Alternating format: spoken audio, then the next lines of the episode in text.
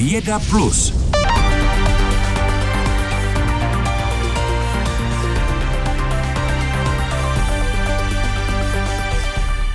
Tým vědců z Mendlovy univerzity zkoumal, jak lidé vyhazují potraviny a jak se na ně dá působit, aby je vyhazovali pokud možno co nejméně. Jaká osvěta nejvíce zabírá, jaký může mít vliv na plítvání jídlem, také rostoucí cena potravin? Na to se zeptám v příštích minutách vedoucí Ústavu marketingu a obchodu Mendlovy univerzity Lej Kubičkové. Dobrý den. Dobrý den, zdravím z Brna. Tak jak jste to eh, zjišťovali? Kolik a čeho lidé nejvíc vyhodí? Jak se to dělá? Tak zjišťovali jsme to poměrně praktickou metodou, kdy jsme šli opravdu do obsahu popelnic. Ono to zní takto hrozně, ale my jsme opravdu analyzovali směsný komunální odpad a měřili jsme, vážili jsme, kolik skutečně nalezneme mezi těmi odpadky vyplýtvaného jídla.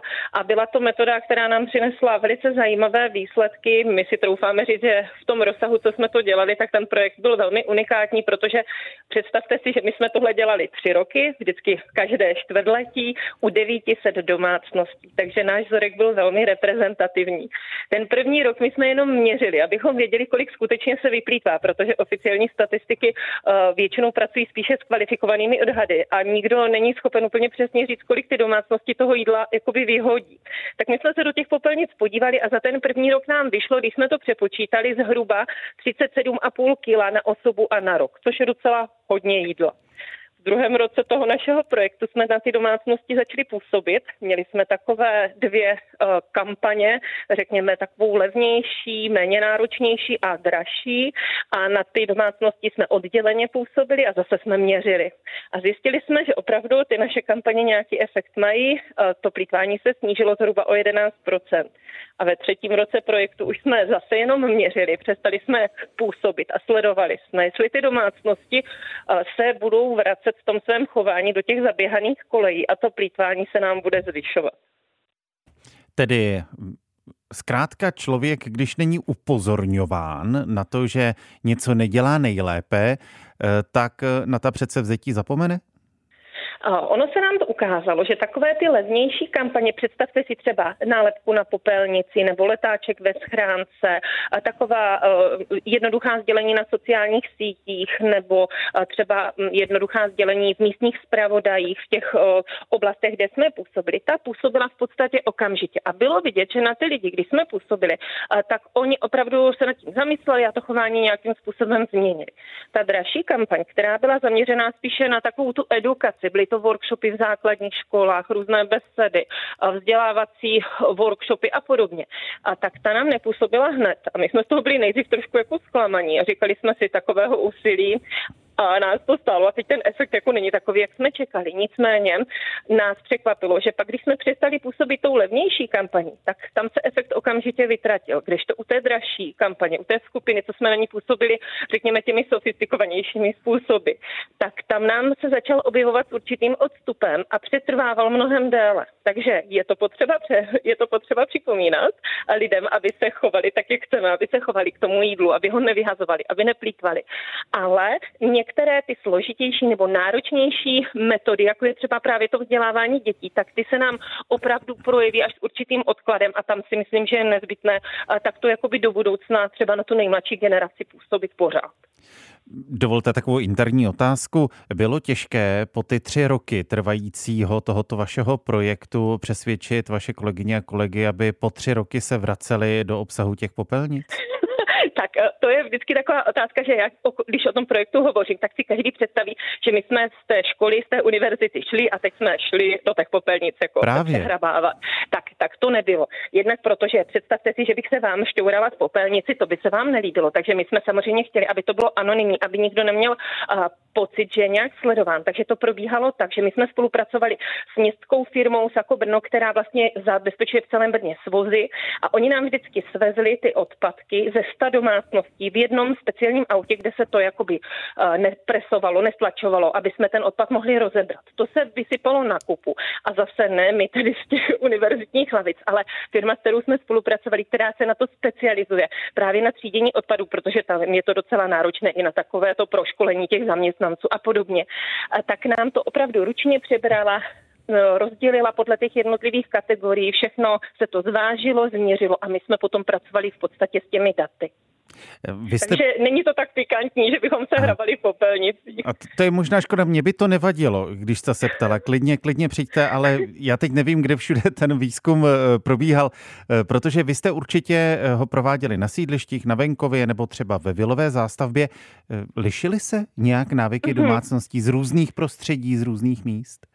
Máte super informace, přesně tak. My jsme záměrně ten projekt designovali tak, abychom uh, vlastně mm, měli obrázek o tom, co se v té popelnici černé nachází vlastně na sídlišti, co řekněme ve vilové zástavě, kde máte třeba zahrádku a možnost kompostovat, ale nemáte slepice a králíky. A potom na tom venkově, v těch klasických domečcích se zahrádkou s králíkama, se slepicema, kde vy vlastně ty zbytky potravin nejste nuceni házet uh, do té popelnice. Vy to můžete skrmit právě zvířat zvířatům nebo zkompostovat. Proto jakoby nejvěrnější obrázek opravdu nám dala potom ta sídliště. A ty rozdíly v tom, co jsme v těch popelnicích nacházeli, byly poměrně velké. Já úplně teď nemám v hlavě přesná čísla, ale bylo to přes 50 kg na tom sídlišti, kdežto třeba v těch vesnicích nebo v té vesnické zástavě to bylo pod 30, nějakých 29. Neřeknu mám teď úplně přesně číslo. Takže ty rozdíly tam byly veliké. A pro nás samozřejmě byla velmi cená data z těch sídlišť, protože v tom paneláku opravdu nemáte jakoby možnost jinou jsou, pokud tam nejsou hnědé popelnice a v těch oblastech, kde my jsme ten rozbor dělali, nebyli, záměrně jsme to dělali tam.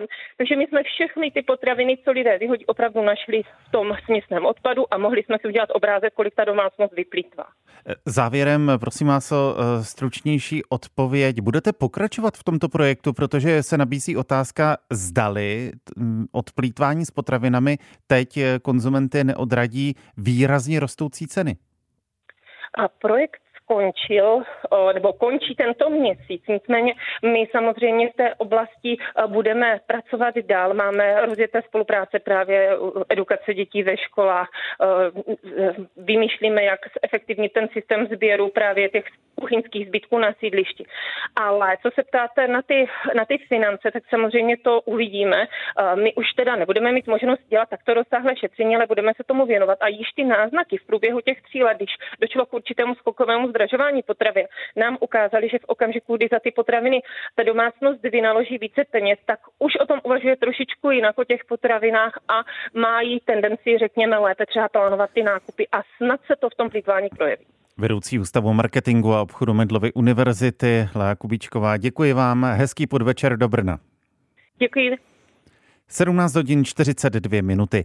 Jak se restaurují cené české mozaiky ze skla a kamene? O tom dnes a zítra mluví odborníci v Litomyšli. Fakulta restaurování Univerzity Pardubice tam totiž pořádá odbornou akci. Mimo jiné také o mozaikách z 20. století, které jsou často spojované s ideologickým uměním, zejména socialistickým realismem. Ale z hlediska výtvarných technik jsou velice zajímavé. Téma pro kolegu Martina Srba. Tým z Fakulty restaurování Univerzity Pardubice nově zachránil skleněnou mozaiku, která původně zdobila ubytovnu studentů Technické univerzity v Liberci.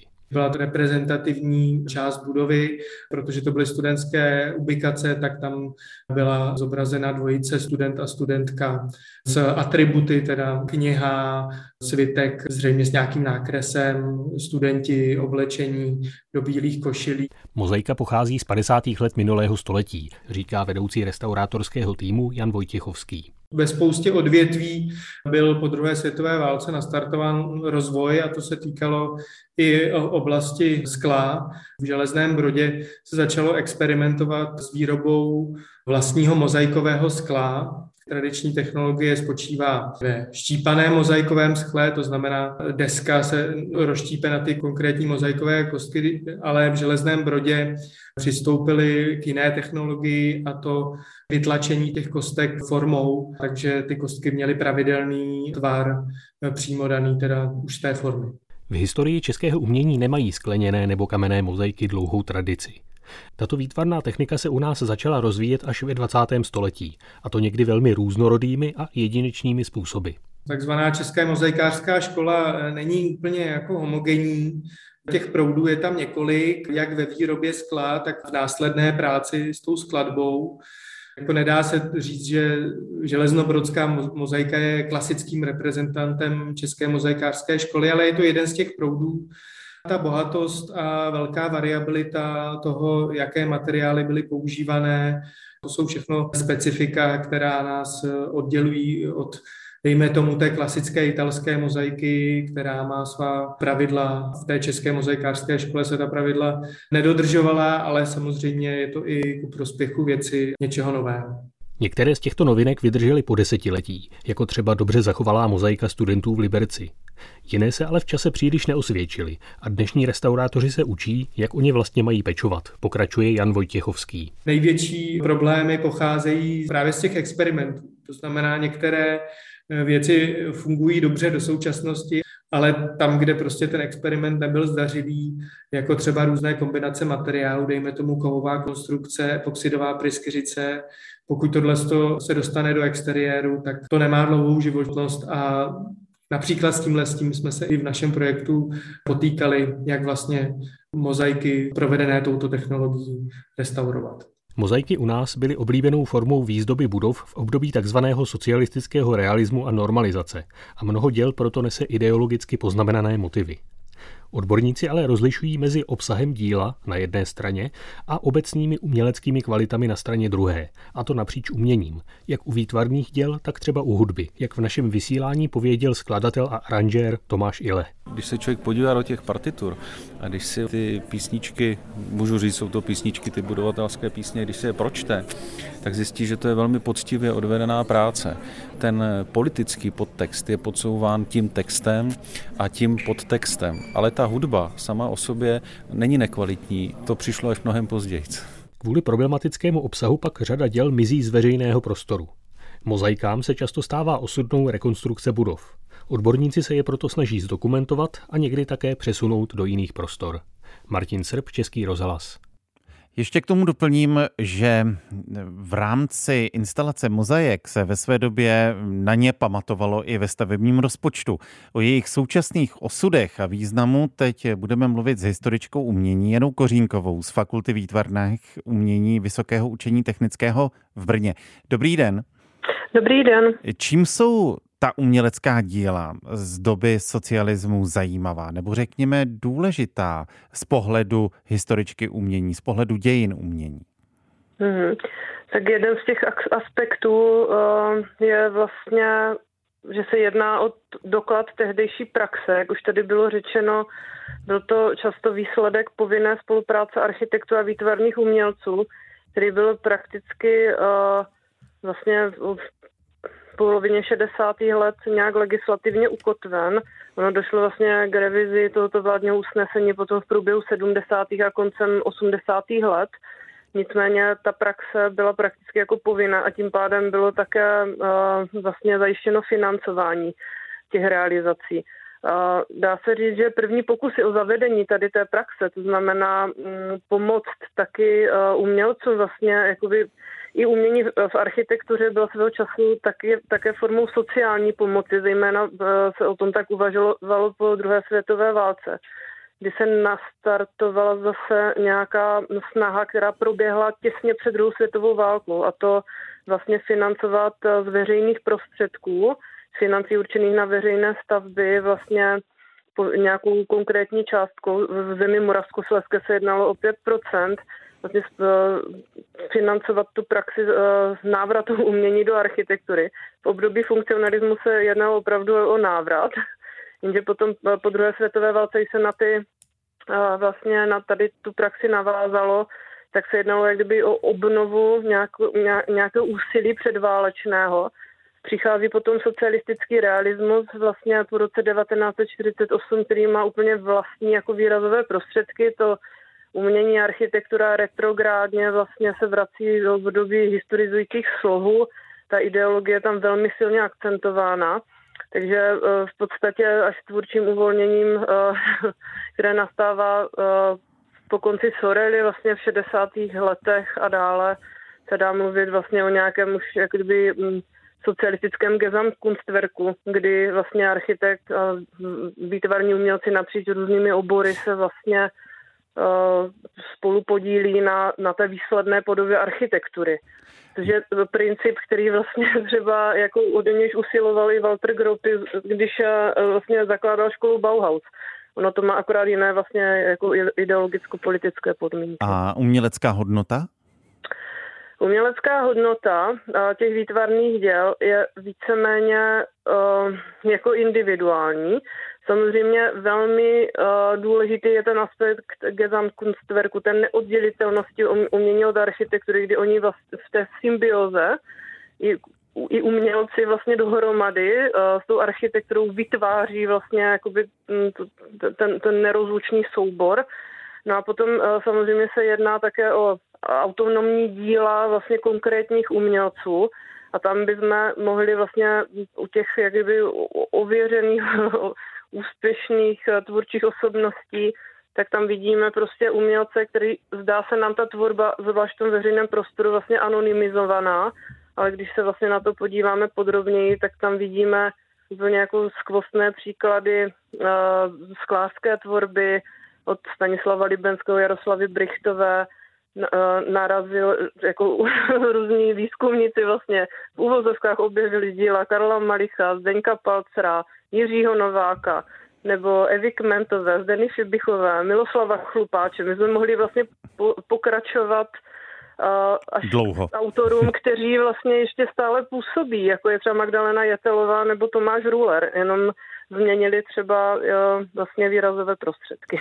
Vysvětluje, popisuje historička umění z Fakulty výtvarných umění Vysokého učení technického v Brně Jana Kořínková. Děkuji vám mnohokrát. Hezký den. Mějte se hezky, děkuji. Naslyšenou. Posloucháte Vědu Plus. Denní souhrn nejzajímavějších událostí ve vědě. Každý všední den po půl šesté odpoledne na Plusu pětině všech plazů na Zemi hrozí podle nové studie ve vědeckém časopisu Nature vyhynutí. Vymírá polovina druhů krokodýla a dvě třetiny druhů želv. Kriticky ohrožená je také třeba největší, je největší jedovatý had na světě, eh, kobra královská. Co zatím stojí a jak velký problém to je pro ekosystém? Co to znamená? To probereme se zoologem Evženem Kusem. Po telefonu vítejte ve vysílání. Dobrý den. Víme, co za vymíráním plazů stojí? Může za to že, změna že klimatu? Víme, můžeme zpětovat svědomí, protože dneska se všechno svádí na klimatickou změnu, ta, ta to zřejmě dorazí, ale zaděláno bylo v posledních 50 letech, kdy, kdy plazy vlastně přicházejí o útočiště, o své biotopy a také o potravu. Třeba ten dramatický pokles stavu hmyzu, se musí projevit i u nich. Které lidské činnosti zasahují nejvíce do života plazu? No, tak je to, je to především rozvoj měst a rozbíjení krajiny nejrůznějšími komunikacemi, a monokulturními plodinami na polích, takže prostě ta zvířata žijí vlastně oddělených ostrovcích, nemají možnost populace komunikovat a tam je potom možnost degenerace a také nejsou schopni si najít, najít teda partnera, tak to je, to je prostě to nejdůležitější asi co je, protože staví se obchvaty měst, satelitní města, vše, všechno to prostě, k tomu jsou komunikace a tam potom ještě spousta těch plazů přijde o život. Týká se to ohrožení též druhů plazů, které žijí v Čechách, na Moravě, ve Slesku, případně kterých? No samozřejmě nej, nejznámější příklad je ta želva, želva bahení, která tady žila na severním okraji, tak ta původní populace už zřejmě vyhynula a na to, co je na Moravě, tak je samozřejmě teda e, populace, které vznikly umělým vysazováním, ať už nadšenců, chovatelů, anebo, nebo ochránců přírody. A skutečně ta evropská, jediná evropská populace, která je původní, je teď na, na Slovensku. Ale těch druhů je daleko víc, týká se to potom třeba hadů, kteří jsou teda obecně pro následování, že, protože e, spousta lidí nerozezná prostě už obchod zmije a snaží zabít, zabít za každou cenu. A další je ten automobilový provoz, který, který třeba v případě uživek podplamatých, který ze zimovišť táhnou, táhnou tedy k vodě, tak přicházejí o život. Jaká řešení se nabízí? Jak můžeme vymírání nebo mizení plazů z přírody zabránit? No, pokud možno zachovat, zachovat jim aspoň někde prostě nějaké biotopy, refugie, útočiště, kde by, kde by mohla být a k tomu nějaká technická opatření třeba na těch, na těch silnicích, tak jak se to děje třeba u, u božívelníků. A vidíte ochotu pro taková řešení? Já si myslím, že už ta, ta ochota je, že už lidi, lidi pochopili, že, že prostě ta zvířata e, do přírody patří a že pochopili už, že třeba změ, změ tedy není jenom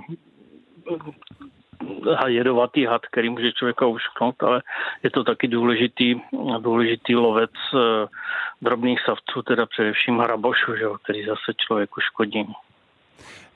Závěrem, co by se stalo, kdyby v přírodě nebyly plazy vůbec?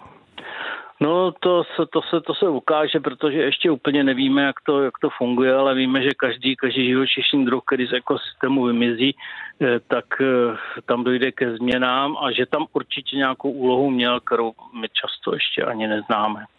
Říká zoolog Evžen Kus. Děkuji vám za rozhovor. Naslyšenou.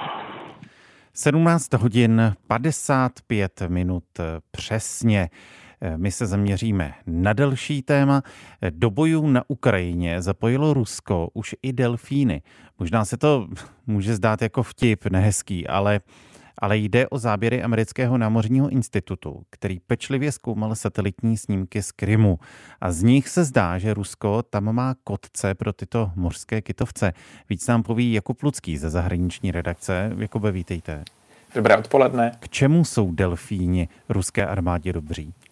Tak eh, delfíni jsou poměrně chytrá zvířata, navíc pod vodou používají sonar a to jsou takové dvě hlavní výhody. Jsou dobře vycvičitelné a dokáží dopředu poznat, když se pod vodou objeví něco neobvyklého. Může to být třeba podmořská mina nebo potapěč a právě ruská armáda pravděpodobně tedy eh, využívá delfíny k tomu, že eh, střeží lodě zakotvené v Sevastopolu. Ona část těch lodí se tam eh, ukryla po ukrajinském potopení vlajkové lodě Moskva před několika týdny, takže nějaké vhodné cíle, řekněme, by tam byly a Rusko se očividně obává nějakého útoku právě z podmorské hladiny.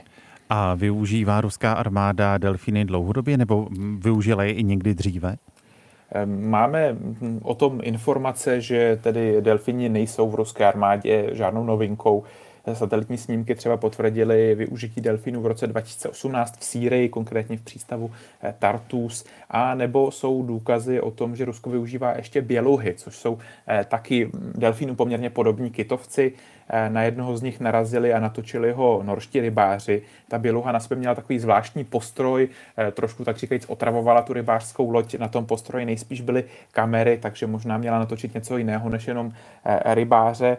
Co taky víme, že Rusko v roce 2016 kupovalo delfíny, pro představu, kolik stojí takový delfín, tak je to zhruba půl milionu českých korun eh, za kus. A eh, že tedy celý ten projekt eh, Víme taky, že pochází historicky z dob Sovětského svazu, kdy už se s tím tady experimentovalo, což by odpovídalo i tomu, jak um, s tím experimentovaly některé jiné země. A od roku 2012 ten projekt původně obnovila Ukrajina právě na Krymu, jenomže v roce 2014 eh, ovládlo Krym Rusko, anektovalo ho a s ním tedy převzalo do nějaké míry i tento projekt. A máme informace o nějakých dalších zemích, eh, že by využívali delfíny? Máme potvrzené informace nejméně od jedné země a to jsou Spojené státy, americká armáda delfíny a lachtany, kteří jsou taky dobře vycvičitelní, eh, využívala a experimentovala s nimi právě už za studené války, eh, tedy za dob, kdy se začínalo i v Sovětském svazu. Lachtani třeba jsou eh, prý docela dobří k tomu, aby buď vynášeli nějaké ztracené nebo cíleně poslané na dno vybavení, ale taky umí si poradit s potápěči a to tím způsobem, že na ně připevní sledovací zařízení. To jsou taková v podstatě pouta a ten lachtan připlave tedy k tomu potápěči a přicvakne mu eh, ta pouta buď na nohu nebo na ruku a od té doby je možné ho velmi dobře sledovat a tudíž s ním nějakým způsobem naložit. Delfiny zase americké námořnictvo využilo třeba při pátrání po minách při invazi v Iráku v roce 2003. Jaká další zvířata využívají armády různých zemí? U některých to asi není velké překvapení, jsou to psy, koně, holuby nebo třeba muly a mesci. Konkrétně ty poslední taky využívala americká armáda, a to v Afghánistánu, protože jsou to docela dobří nosiči ve složitém terénu, kam se třeba nedostanou armádní vozidla. No a pak jsou tu taková méně obvyklá využití.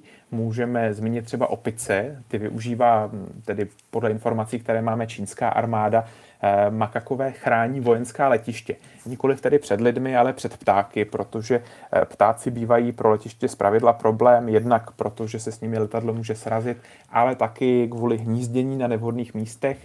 Eh, Vietkong třeba při válce ve Větnamu využíval divoké včely, on přemístil jejich hnízda někam eh, na trasu, kudy potom procházeli američtí vojáci a v tom správném okamžiku je rozdráždil, aby tedy ty vojáky napadly.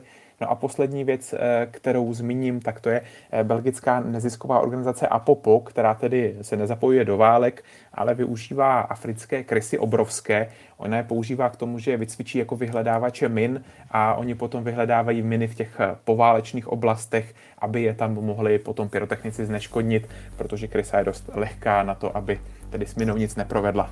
Jako Plucký ze zahraniční redakce. Děkuji, hezký den. Naslyšenou.